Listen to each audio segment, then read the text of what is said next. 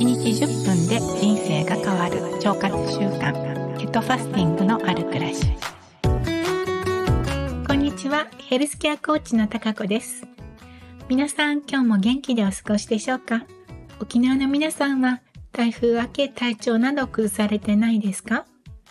先週1週間は長引く台風で本当に大変な思いをされた方もとても多いと思います。台風慣れをしている私たち沖縄県民でも長引く暴風の影響で停電とか断水が1週間近く続いた地域もあったようで本当にね不憫な思いをされたことと思います。被害に遭われた皆さんの日常が早く元通りになることを心から願っています。今日の配信は、えー、前回お話しした議員について一つご質問をいただいているので、その件についてお話をしていきたいと思います。議はまだまだね、使われたことがないっ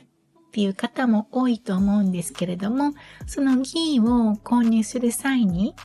どのようなギーがおすすめかっていうところをですね、お伝えしたいと思うんですけれども、えまずご家庭に常備オイルとして一つ置いておくといいのが、ギーだけの純粋なオイルですね。ギーは今いろいろなギーがあの出回ってるんですけれども、薬用オイルと言われるギーの中にターメリック、ウコンが入ってたりとか、もしくは生姜が入ってたりとかっていうギーもあるんですけれども、あとその他には、え中鎖脂肪酸の MCT オイルとか、ココナッツオイルが混ぜられているギーもあります。全部、あの、体にいいオイルなんですけれども、純粋なギーが一つある方が使い勝手がいいので、まず一つはこちらを揃えておかれるといいと思います。で、薬用ギーって言われるものは、ターメリックとか生姜は胃腸の働きも助けてくれるし、不調も改善してくれる効果があるので、すごくいいギーになるんですけれども、純粋なオイルのギーが一つあれば、必要な量だけご自分で作ることもできるので、で、その作り方はインターネットにも載ってるので、参考に作られてみるといいかと思います。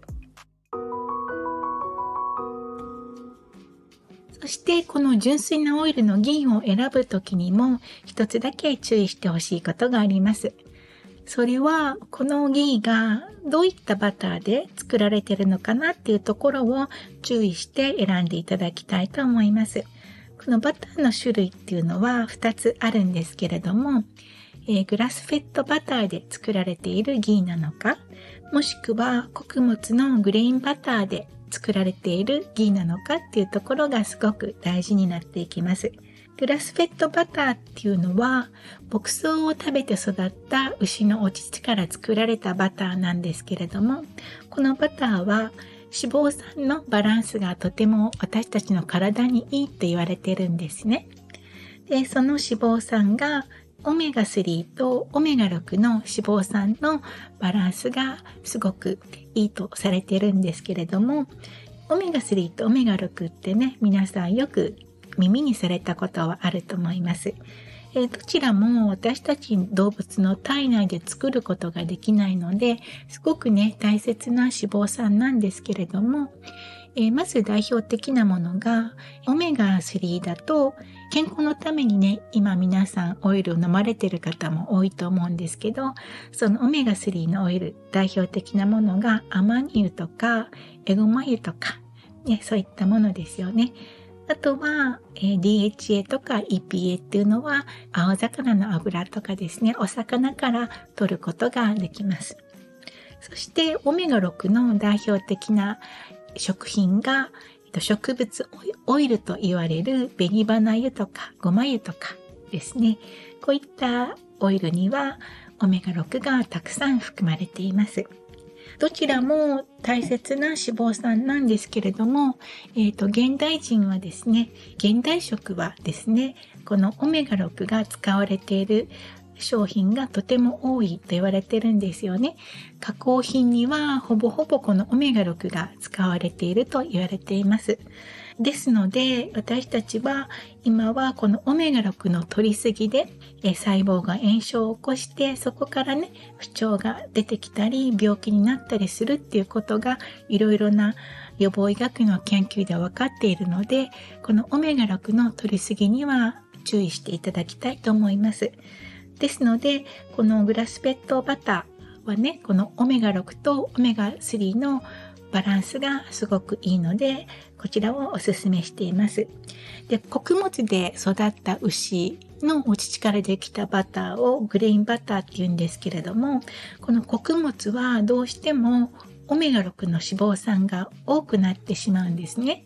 あともう一つ、あの、心配な点が、この穀物はトウモロコシとかも使われてるんですけれども、そのトウモロコシとかが遺伝子組み換えのトウモロコシであったりする場合もあるので、そういった点も含めて、やっぱり穀物を食べて育った牛のお乳から作られるバターは、ね、あまりお勧めしていないっていうところです。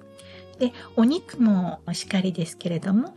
え、穀物を食べて育った牛のお肉よりも、牧草を食べて育った牛のお肉の方が、その中の脂肪酸のバランスもやっぱりとてもいいとされていますので、グラスフェットバター、もしくはグラスフェットビーフをあの手にする機会があれば、ぜひね、こちらもお料理で使っていただければと思います。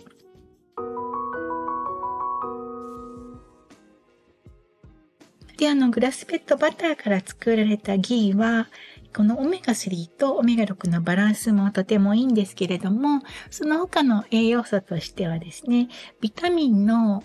A, D, E, K っていうものが豊富に含まれているのが特徴なんですよね。で、あと、えっ、ー、と、脂肪酸の中でも、中鎖脂肪酸。よく皆さん耳にする中鎖脂肪酸なんですけれども、こちらも含まれていたりとか、あとは、強薬リノール酸って言って、こちらもね、グラスペットバター独特の脂肪酸なんですけれども、あの、半数動物って言われるものですね。牛とか羊とかヤギとか、そういった動物の胃の中で作られる脂肪酸なんですけれども、この強薬リノール酸も含まれていて、こちらも健康とか美容、ダイエットにもとてもいい脂肪酸なので、こういった脂肪酸が豊富に含まれているものが、このグラスフェッドバターから作られたギーになります。ですので、やっぱりどちらかっていうと、このグラスフェッドバターから作られているとね、そういう記載がされているギーを選んでいただきたいと思っています。そして、あの、グラスフェットバターもすごくいいんですけれども、じゃあグラスフェットバターとギーは何が違うのっていうところもね、皆さん疑問に思われると思うんですけれども、前回もお話ししたように、グラスフェットバターはすごくいい成分もたくさん入ってるんですけれども、やっぱりどうしても乳製品に含まれるアレルギー成分っていうものが気になる方にはこちらはおすすめできないです。で、えー、アレルギーのない方でもですね、やっぱりこの乳製品に含まれているカゼインというタンパク質は、ね、消化されにくいタンパク質になるので、そういったタンパク質をどうしても取りすぎちゃうと、腸に不調が起こって最悪ね、腸内のバリアが破れてしまって、そこからね、体の中に異物が入っていくことで不調を招いたり、自己免疫疾患を起こしたりするので、あまり乳製品のこのカゼインを頻繁に摂ることはお勧めできないです。あとは、あの、乳糖ですよね。乳糖にアレルギーがある方も多いと思うんですけれども、それはどうしてかっていうと、私たち人間、特にアジア人は赤ちゃんの時にお乳を立って後、その後からですね、この乳糖を消化する消化酵素のラクターゼっていうものがほとんど体の中で作られなくなるんですよね。そのために乳糖を取ることで消化ができないので、ね、下痢したりだとかですね、お腹の不調が起こってきたりします。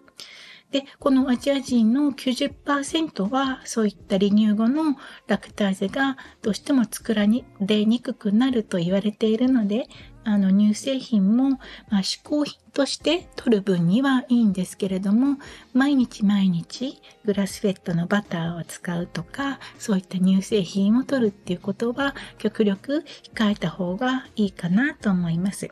その点ですね、ギーはそういったアレルギー成分のカゼインと乳糖も全部取り去っているオイルなので、このギーはアレルギーがある方にもおすすめですし、これから予防としてね、いいオイルを取りたい方にもすごくおすすめです。